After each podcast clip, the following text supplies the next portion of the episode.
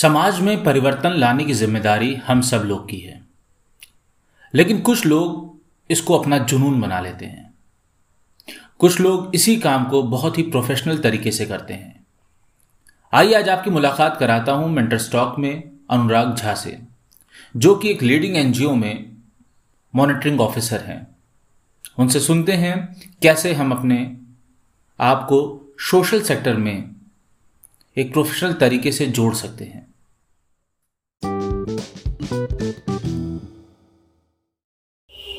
Hello मेरा नाम अनुराग है और मैं आपको बताना चाहता हूँ डेवलपमेंट सेक्टर में काम करने के लिए क्या क्या आपको इंटरेस्ट होना चाहिए और क्या क्या स्किल या क्वालिफ़िकेशन आपके पास है तो वो आपको मदद करेगी। सबसे पहले अगर आप डेवलपमेंट सेक्टर में काम करते हैं करते हैं तो ये एक ऐसा है जिसमें आपको, आप जो काम कर रहे हैं उसके, उसका मेहताना भी आपको मिलेगा।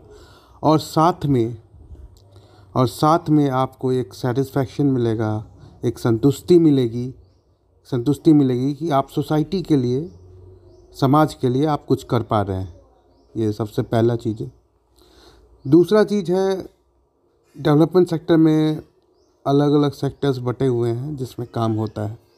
जैसे कि स्वास्थ्य, शिक्षा, एग्रीकल्चर या कृषि आप जिसको बोल सकते हैं डिज़ास्टर मैनेजमेंट इन सब चीज़ों में काम होता है।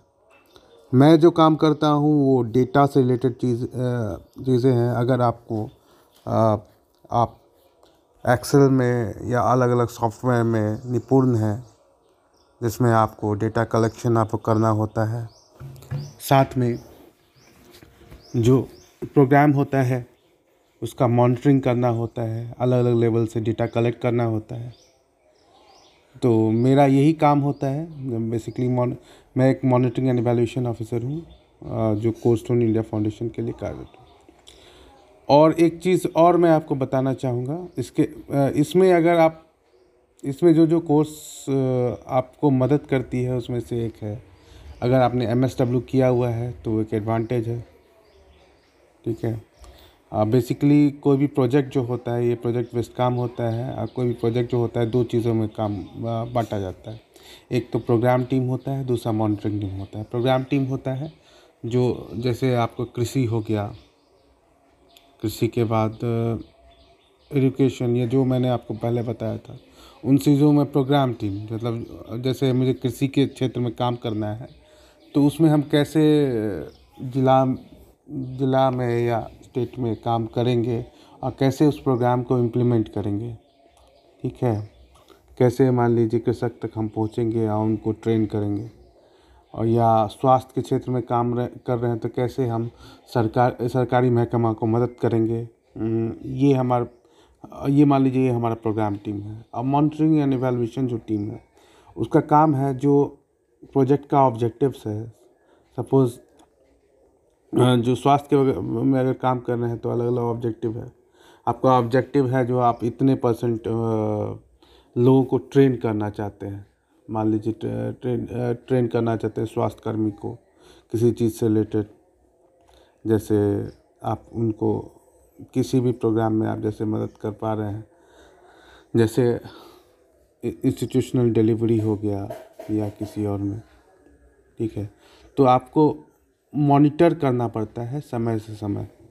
तो वो जो काम है, वो मॉनिटरिंग एंड इवेल्यूशन का टीम है, वो करता है और डेटा कलेक्ट करता रहता है बीच बीच में और असेसमेंट भी करता है। ये काम है मॉनिटरिंग एंड इवेल्यूशन का। ठीक है? और साथ में इसमें जो जो डिग्री की ज़रूरत पड़ती है, उसमें है, अगर आप हायर लेवल पर रहते हैं तो लोग जो रहते हैं वो एम एस डब्ल्यू या पीएचडी किसी भी सब्जेक्ट से रिलेटेड किए होते हैं साइकोलॉजी हो गया। आ, अगर स्वास्थ्य में काम कर रहे हैं तो स्वास्थ्य रिलेटेड कोई पीएचडी या ये सब किए हुए हैं।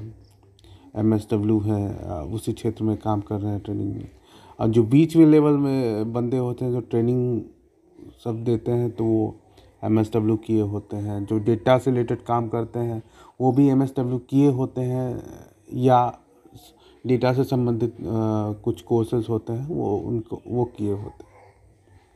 तो बेसिकली यही है।